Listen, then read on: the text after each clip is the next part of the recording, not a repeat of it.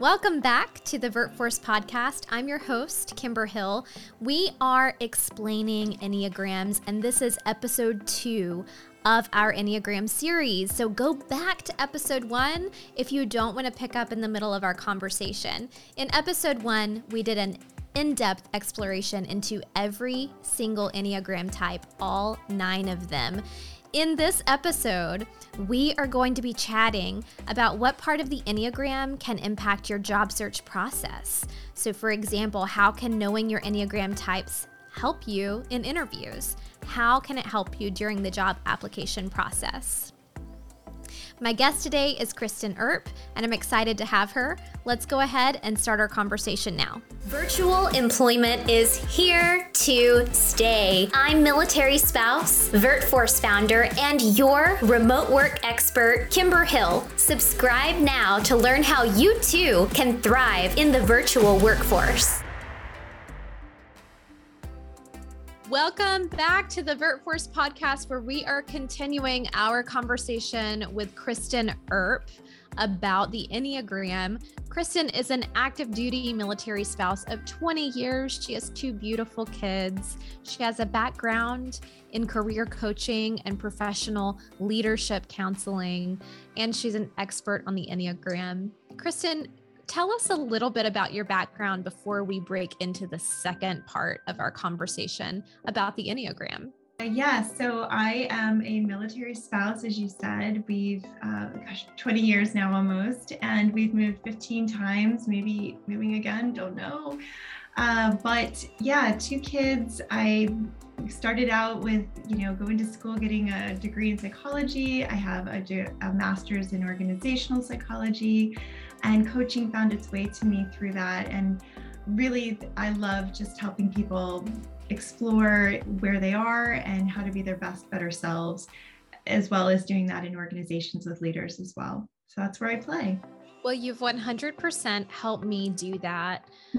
We're seeing a lot from enneagrams in pop culture right now. They're popping up everywhere. And i began becoming curious about them what do they mean? How does it apply to the job search? How can this self awareness journey help me get closer to that unicorn career for myself? Uh, and you and I, we've had like an hour long conversation going through all nine of the types.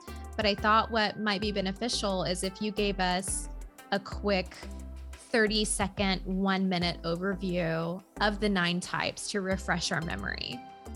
Sure. And do you want me to pull something up to be a visual or should we just talk through them? Can you tell me what would yeah, why don't you pull up just the overall map and you can talk through that.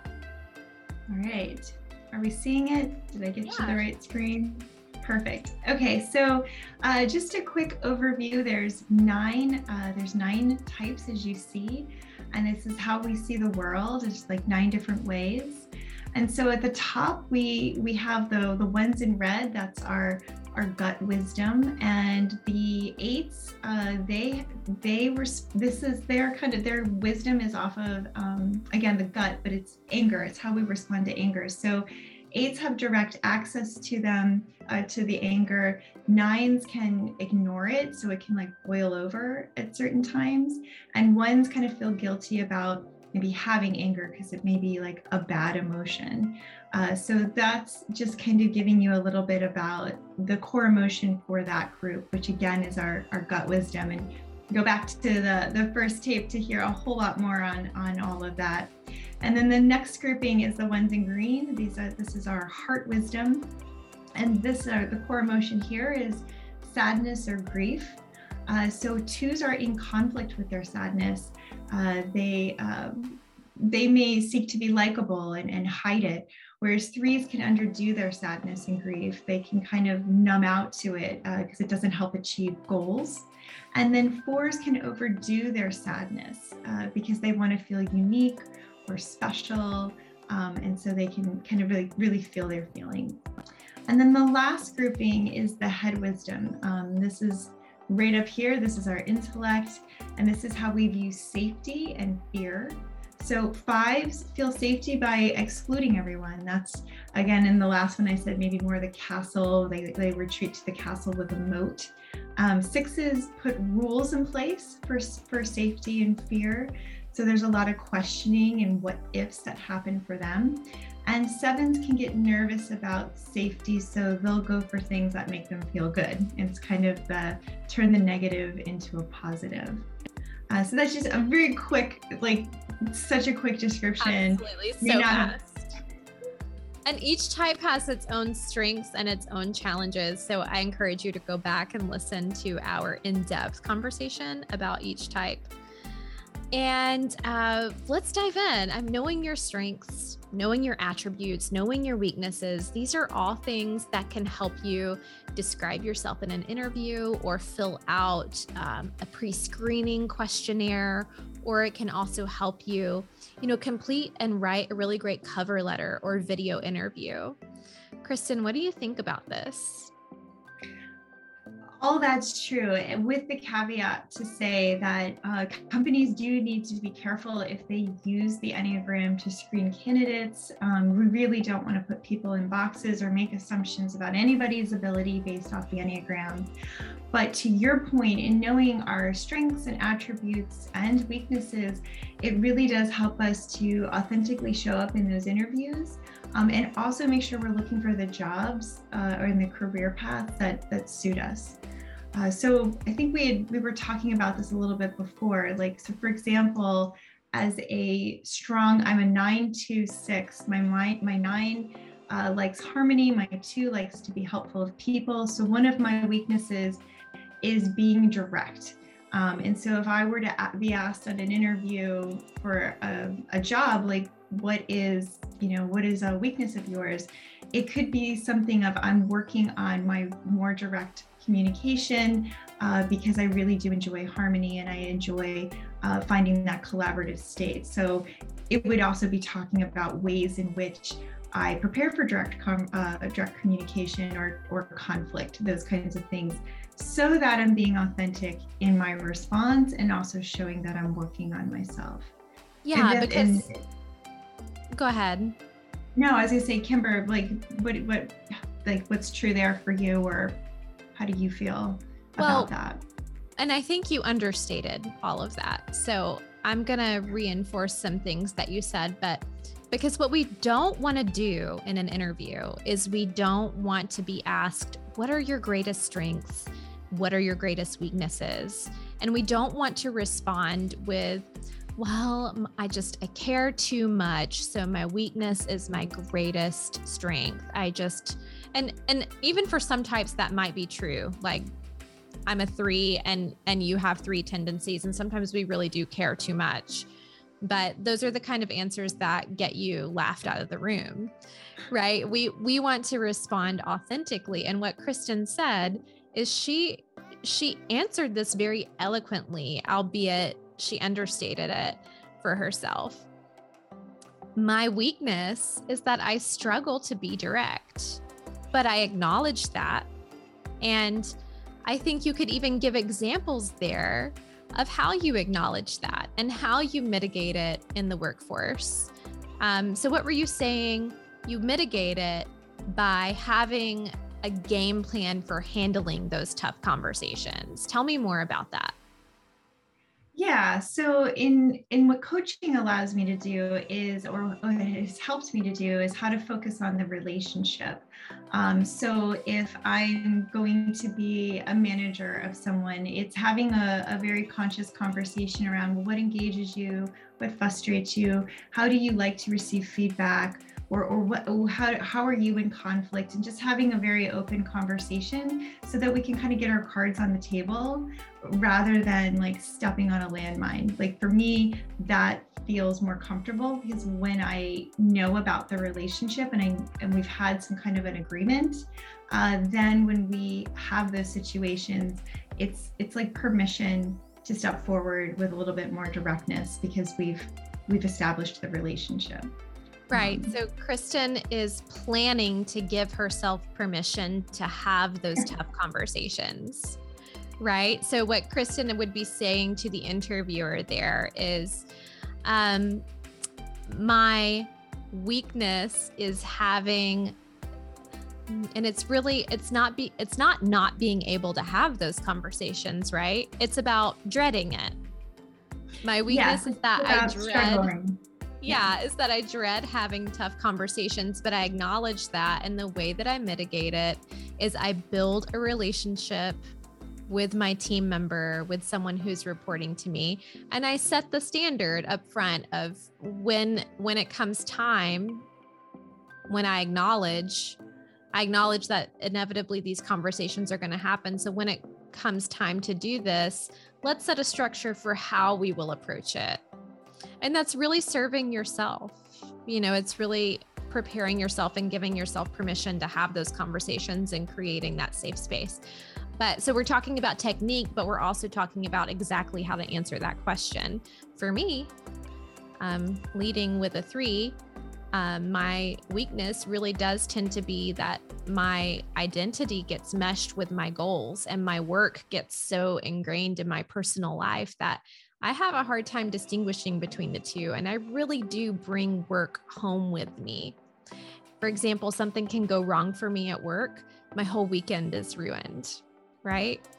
So if I'm in an interview and I'm talking to an interviewer about that and they they they ask me, I can be transparent and tell them in the past I've struggled with separating work from life, but I acknowledge that. And so what do I do now to prevent that from happening? I'm very now from learning all of these lessons, I'm really good at delegating and I'm really good at learning to say no. I'm also mm-hmm. very skilled in understanding what is my limit? Where where are my limits? Where does it become hard for me to clock out? How much can be on my plate before I start to realize it's going to be hard for me to clock out today mentally and emotionally. I might leave the building, but all of this is coming with me, you know?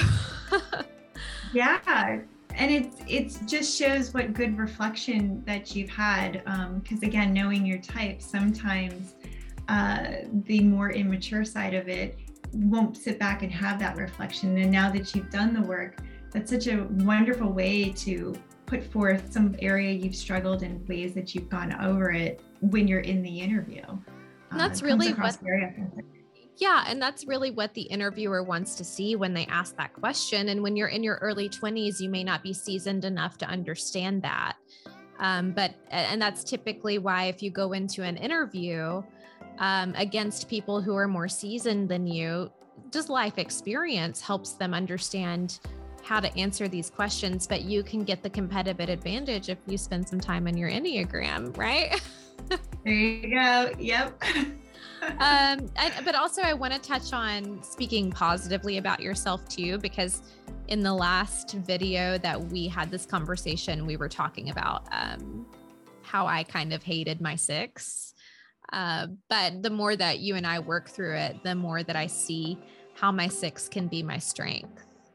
Um, so, one thing about being a six is that I'm very risk adverse right? And I see that as a negative thing because I see it as something, or I tend to automatically see that as something that's holding me back. My hands feel cuffed together because I'm terrified to make the next leap, right? And I'm I'm really having that in-body experience.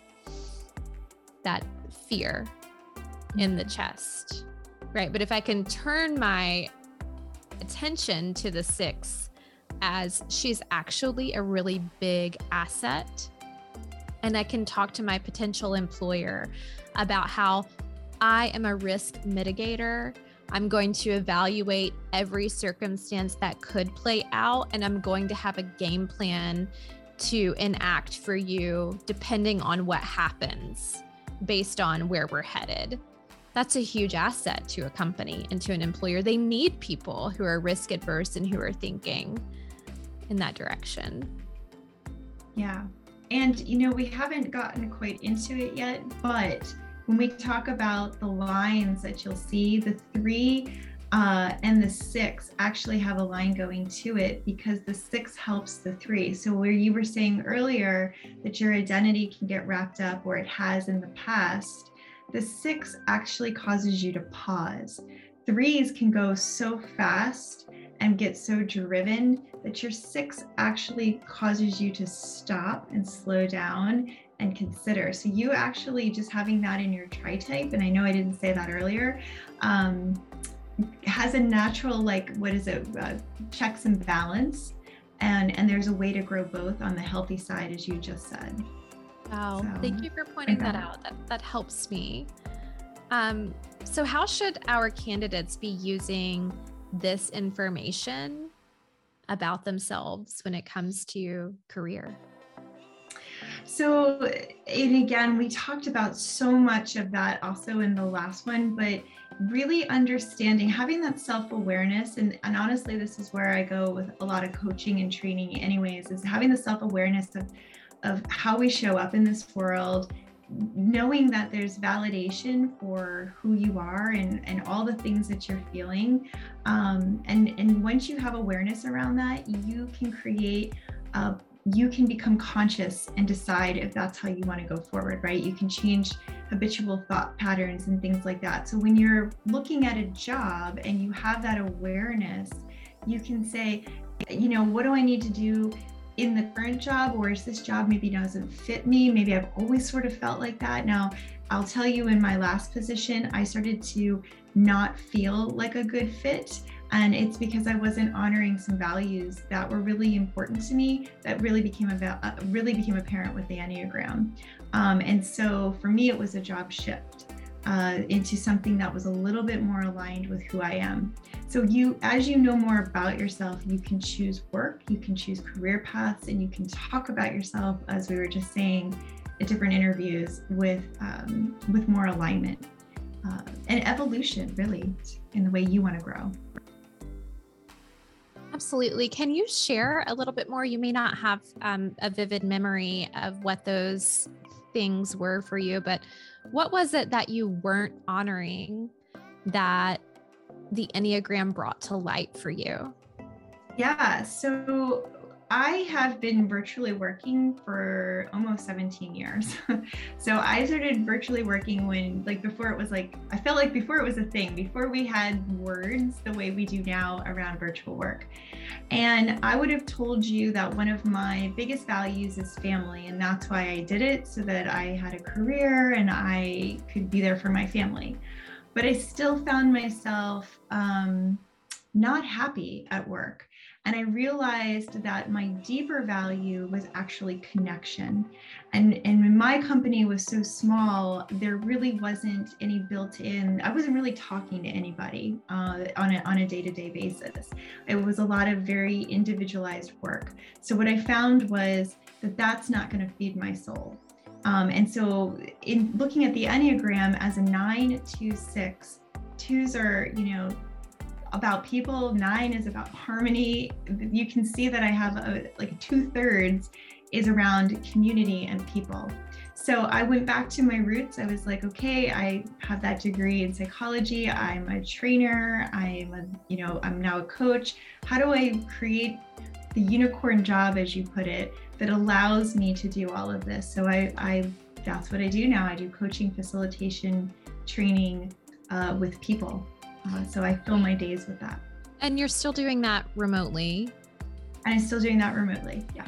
So it is possible to have that connection being high on your Enneagram and high on your personal core values, but be satisfied and fulfilled in a remote setting. Yeah. Yeah. Since since I kind of specialize, well, not kind of, since I definitely specialize in virtual and remote work, is there any part of the Enneagram spectrum that you see remote careers being kind of like a red flag. Like if this is you, mm-hmm. red flag remote career types are likely not in your alley. Oh, that's such an interesting one. Um, I have to think on that. Like I'm let me just take a quick look. I'm looking over here at my different ones. I know I I sprung this one on you. No, I'm because I'm thinking I know people in every single type majority virtual. Um, so again, because this is where I live, so I'm not sure that that's a good indicator unless you know you are that person that wants to you know it's almost more myers-briggs to me like if you want to use all of your senses and you want to like touch and taste the air of what it is to be at like an event or in the office and um yeah like if those are some of the things you miss. But i find that nowadays we can do hybrid too right? So you can get yeah. a bit of both. Yeah. Yeah, yeah. I gotcha. Thank you uh, so, as a leadership development coach, when you're working with corporate leadership and you're working with business owners, you're working with people like me. Um, and really, what we're focused on is being better leaders and being better remote team members and being our best selves, like manifesting our Enneagram to the highest power. Where does the Enneagram come in for you? How do you use it? Yeah, it such a great question.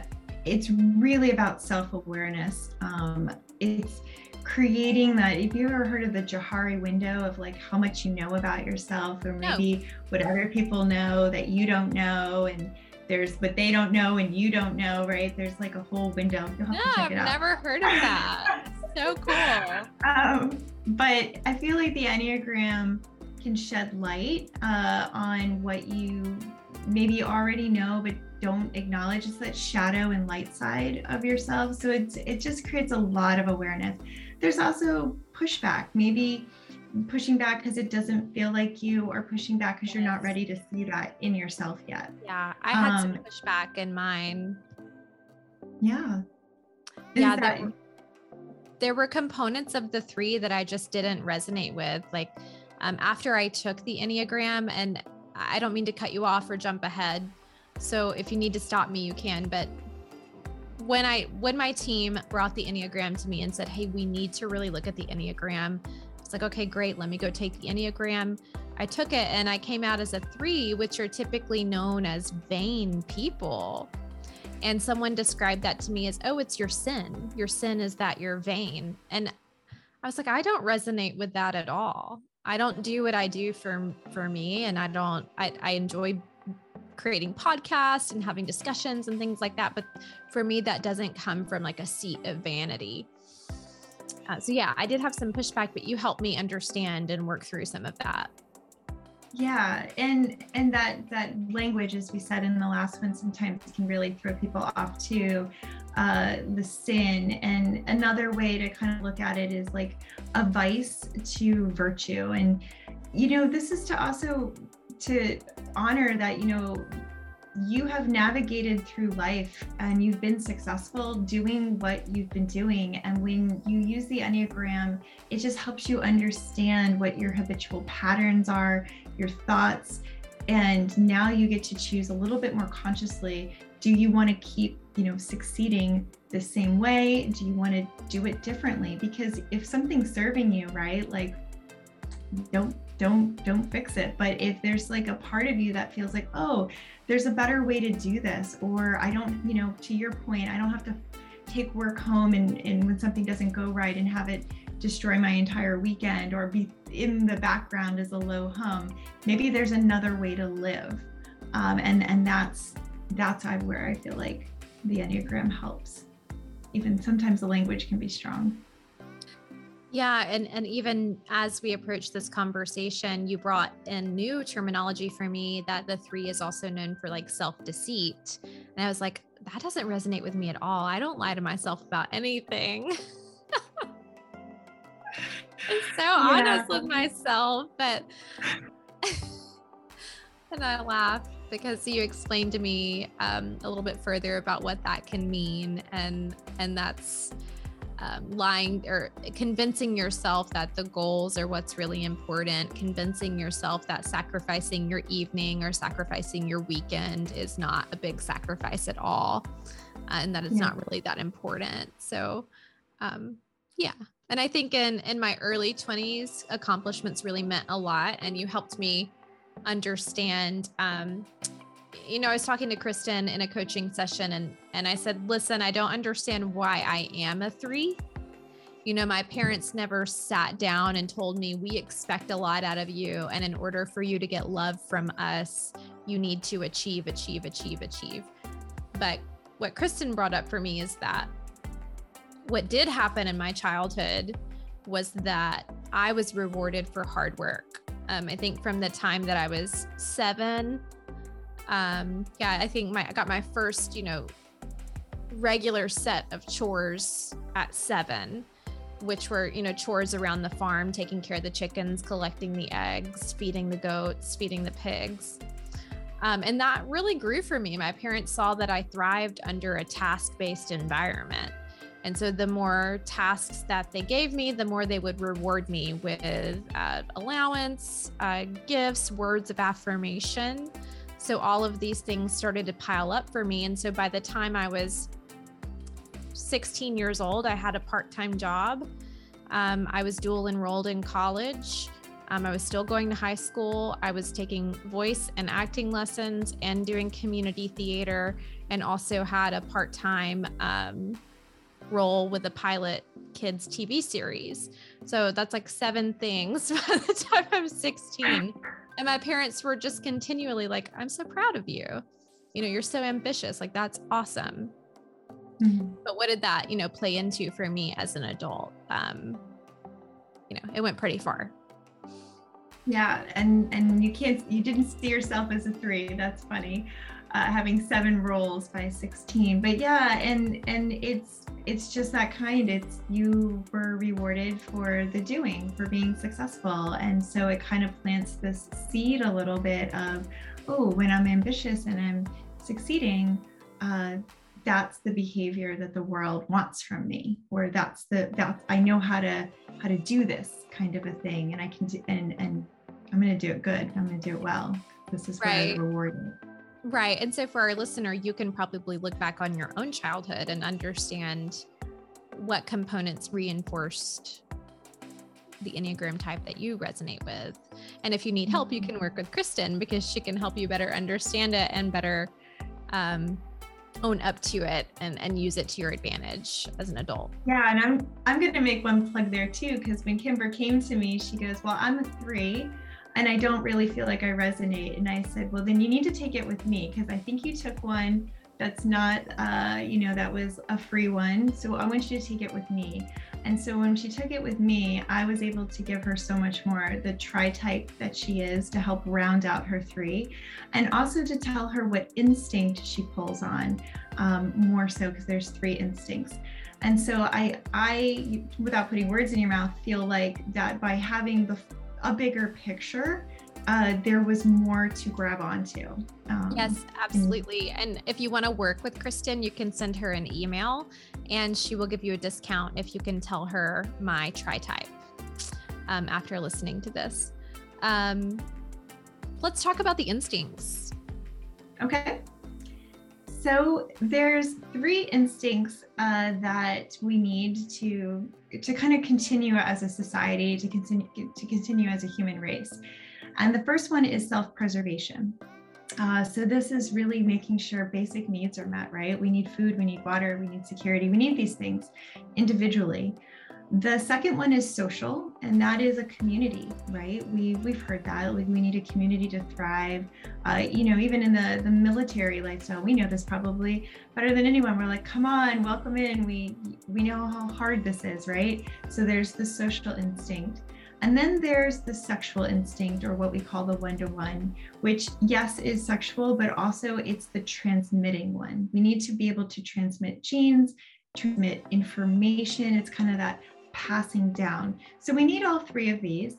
But what happens is is based off of, you know, different life experiences, we tend to nurture one or we start leaning into one or maybe two a little bit more heavy.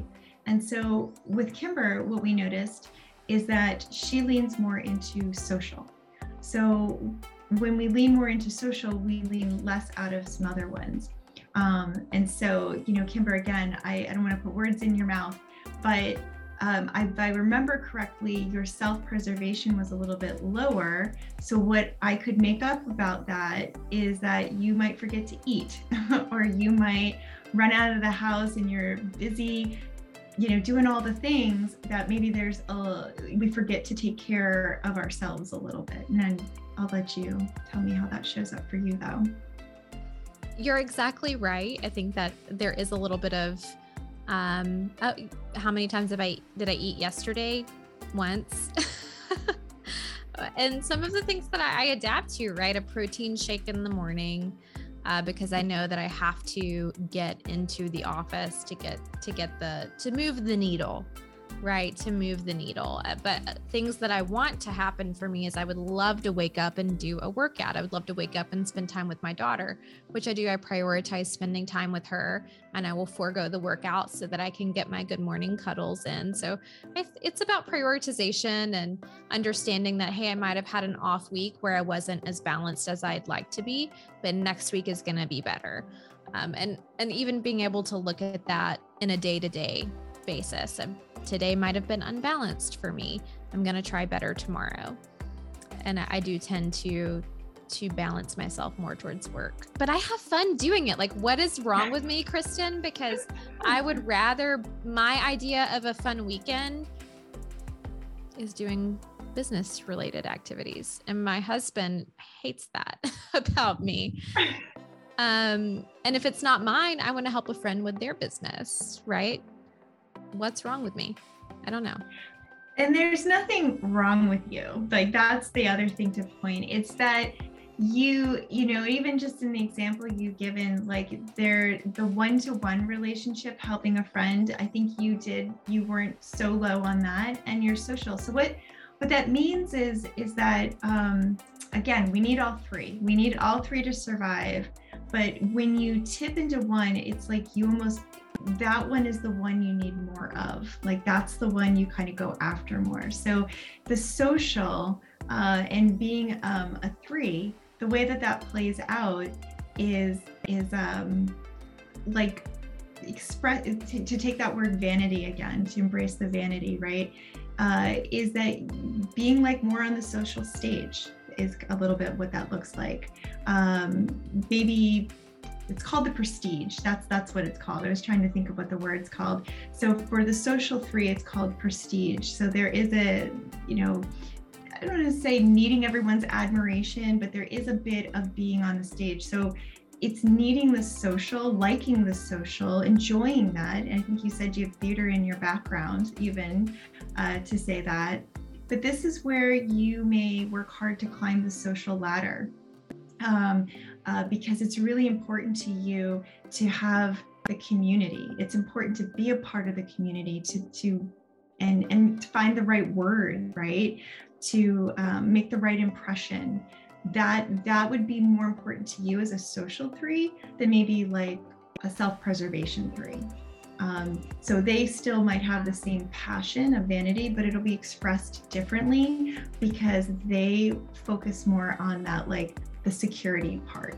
Does that make sense, or am I kind of like talking? Absolutely, and no, it makes sense, and it makes sense to me because it plays out in my career choices, and even the things that I like to spend my time doing. I used to love improv, and when my kids get older and I'm out of this very young motherhood stage, I absolutely want to go back to improv because I I do enjoy that and there's nothing wrong with that, right? Like it makes me feel very vulnerable to share those things about myself. So working with a coach like Kristen really helps. So I encourage you if you're listening and you're like, I want to know these things about me. How do I learn these things about myself? Go work with Kristen, she'll help you.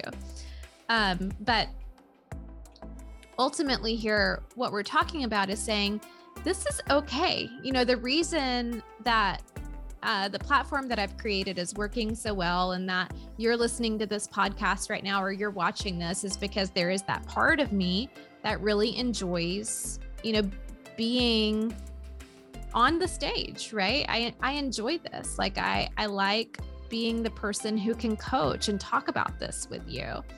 So and and that's that's fun. It's a fun space to be in. And I think, you know, there are a lot of other people who enjoy that. I'm sure news anchors are among that crowd and it's it's there. It's a nice place to be.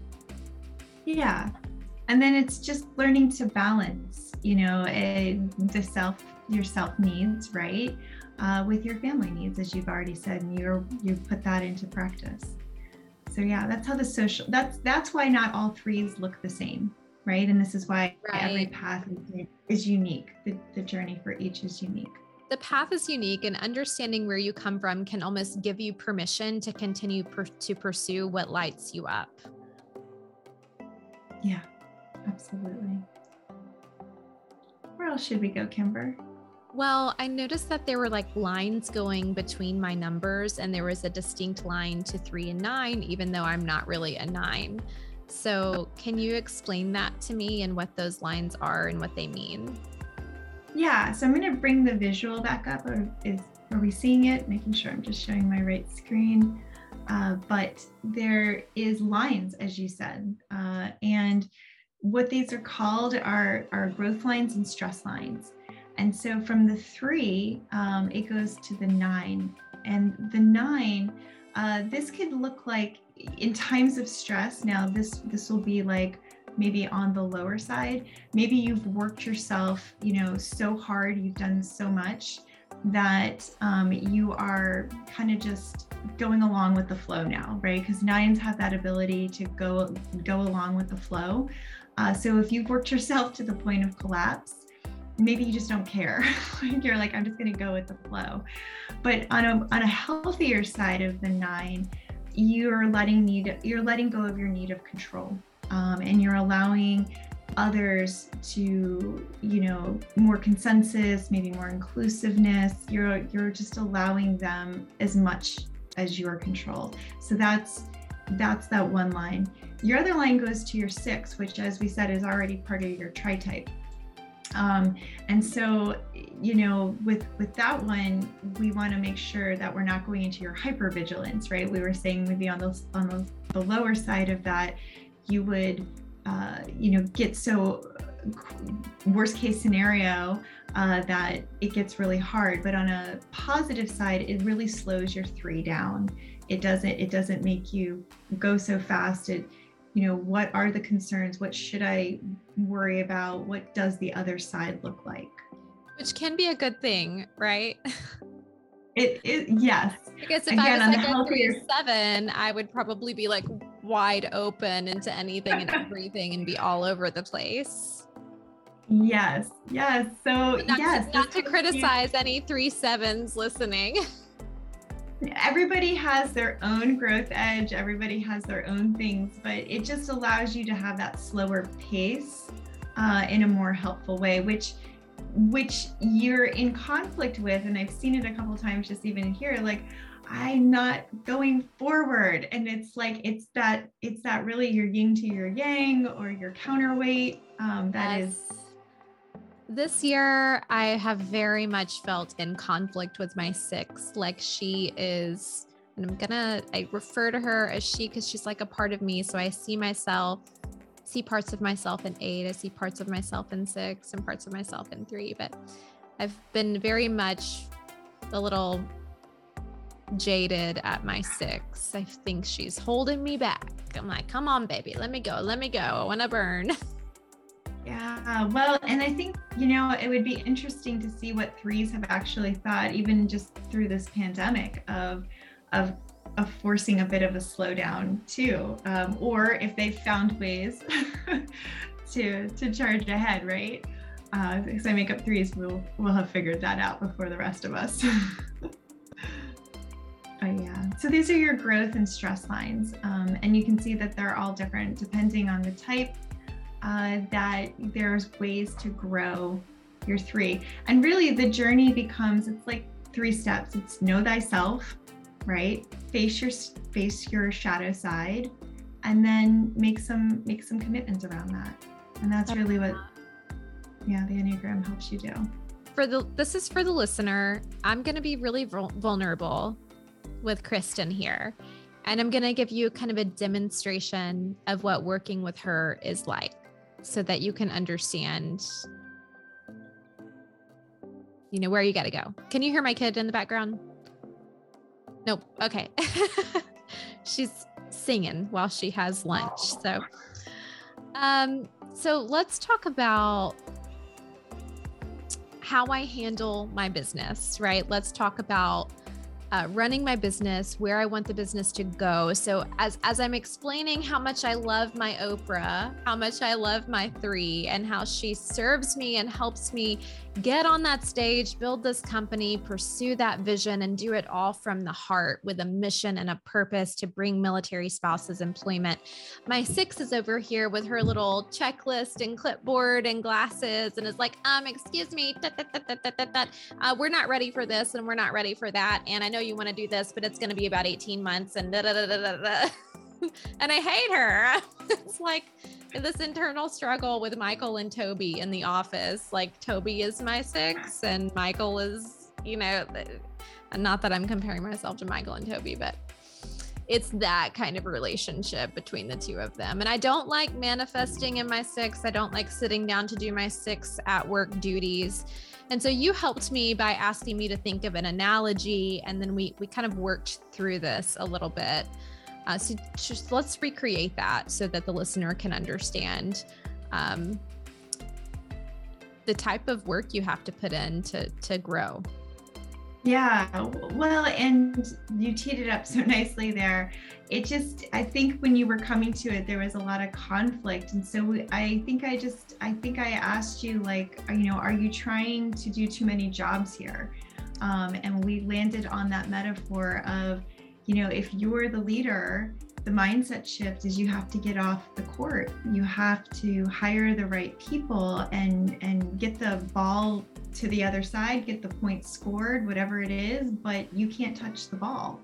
Yeah. And um, maybe that's my Gordon Ramsay, my eight, that's saying I, I I want to be in control. Um, yeah. I re- what I truly, truly want is for my team to do, to manifest their highest self and their highest abilities and just run with the ball. But I find myself on the court passing the ball a lot. And I'm I'm using a basketball analogy here. But I I don't even really want to be the coach. I don't want to be there um, like shouting plays or telling everyone what to do. I just I want to be at this elevated level where I look down and I don't mean like I'm looking down at you. I just mean like I have a bird's eye view of what's going on. I see my team, they are kicking butt, they are playing ball. I see my coach, I wink at her. I'm like, I love you, girl. You are the best coach in the world. And then I am in that vision space building out other teams, right? Pulling in more people for other teams, hiring other coaches and, you know, advancing the league, right? That's where I want to be.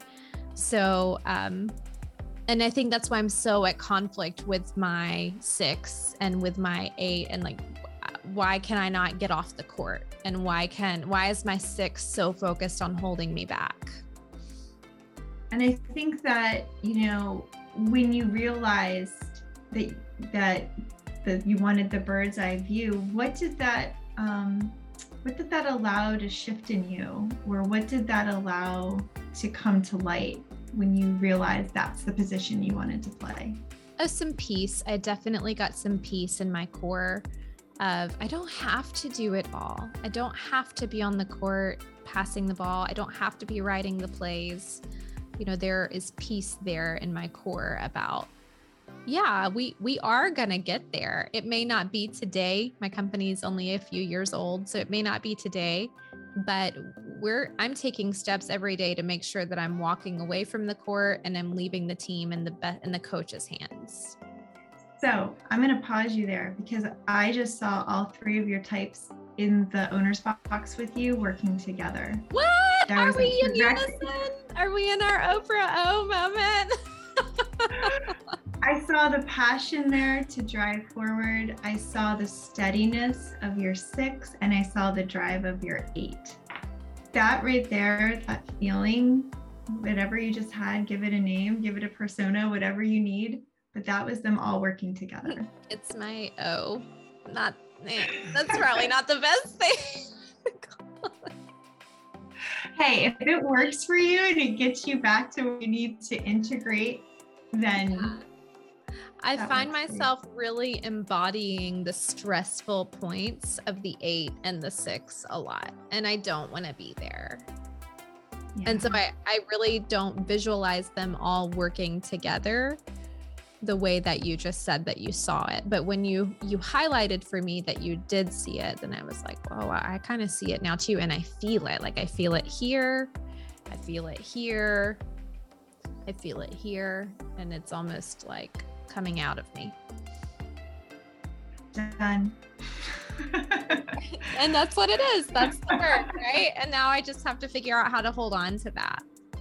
Yeah and so embodiment works for you um, and and it's it's really making that come alive so much that you can taste it so that you can pull yourself back to it when it feels like oh no i'm stepping on the court. Oh no she's got the clipboard. She's down there you know?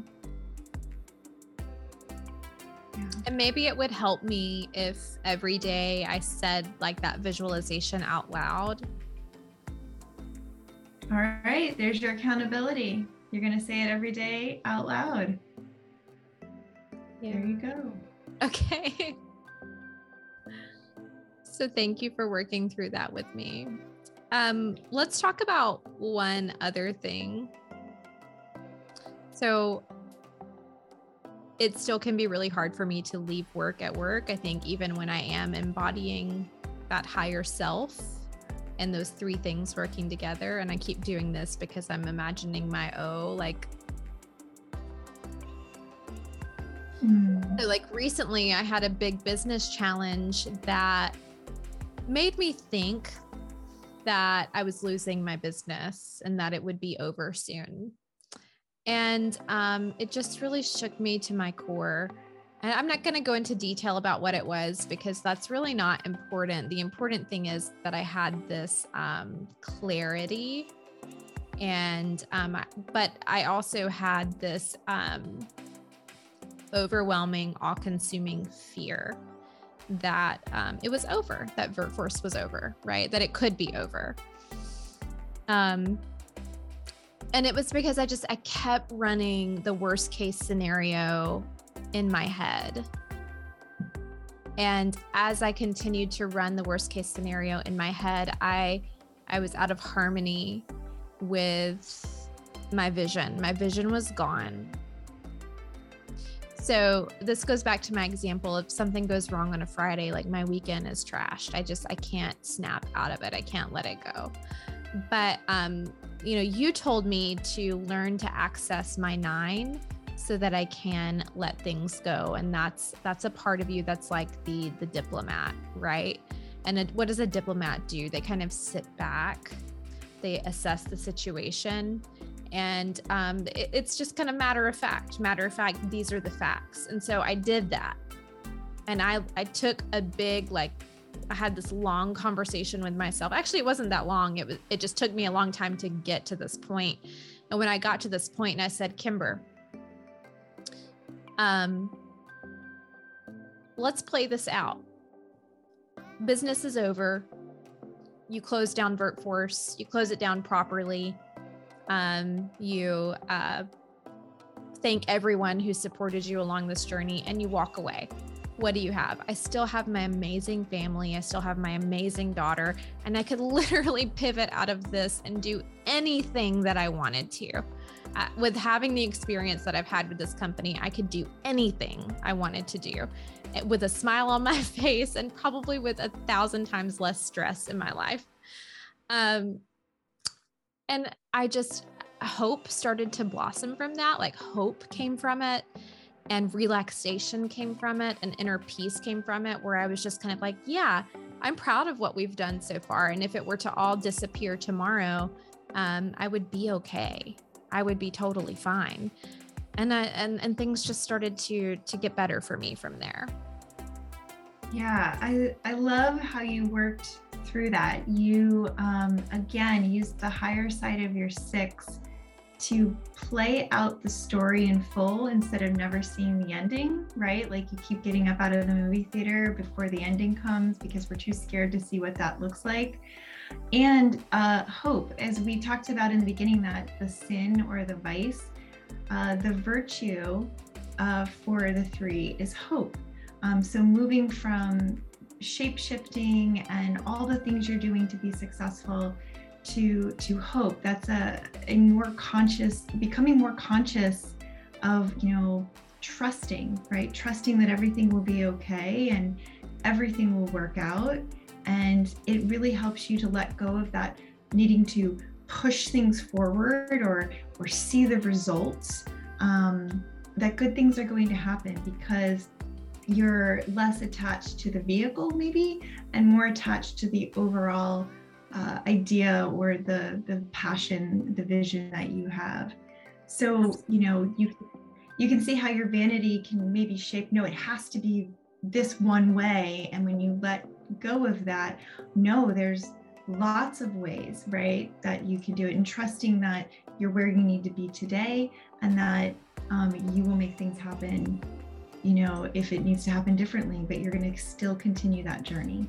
And that's what so, hope can do kristen i 100% see how the enneagram helps me with self awareness, which in turn helps me perform better in a career, decide where I want to go with my career, and embody my best self, right? Which is what people want to hire or who people want to pay to do things for them people who are in their best self and their in their tri-type like functioning everything in unison so if our listener wants to work with you to figure out mm. this process for themselves where do they go how do they contact you yeah Thank you for that. Um, hello at kristenearp.com, or you can go to my website, which is kristenearp.com. Um, I have the assess, there's, you know, the Enneagram. If you want to go, there's an area there and you can click. You can say you want more information. I can give you that or check out anything else that I do. Uh, but yeah, I am, I am here to support you. That is my, my vision. Um, I'm here. I'm, I think I've, I've had this phrase for a while, but I'm the invitation to living life on purpose.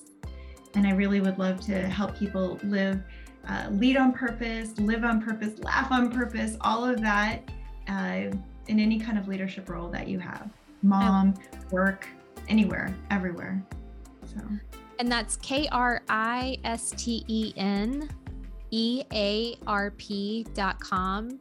This has been another installment of the VirtForce podcast, and this wraps up our Enneagram assessment, in depth evaluation. In this episode, we talked about how self awareness can help you in your interview and application process, but also I went very vulnerable and I went very deep here and let you guys in on a behind the scenes like coaching conversation between me and Kristen so you can understand what it's like to work with her. I encourage you to give her an email H E L L O at K R I S T E N E A R P dot com. She's amazing. If you appreciate this content, please subscribe and be sure to leave us a review. Thanks for listening. Catch you next week. If you loved this content as much as I loved creating it for you, remember to subscribe. Want to get in touch? You can reach me at podcast at virtforce.us. All content in this episode is the intellectual property of VirtForce LLC.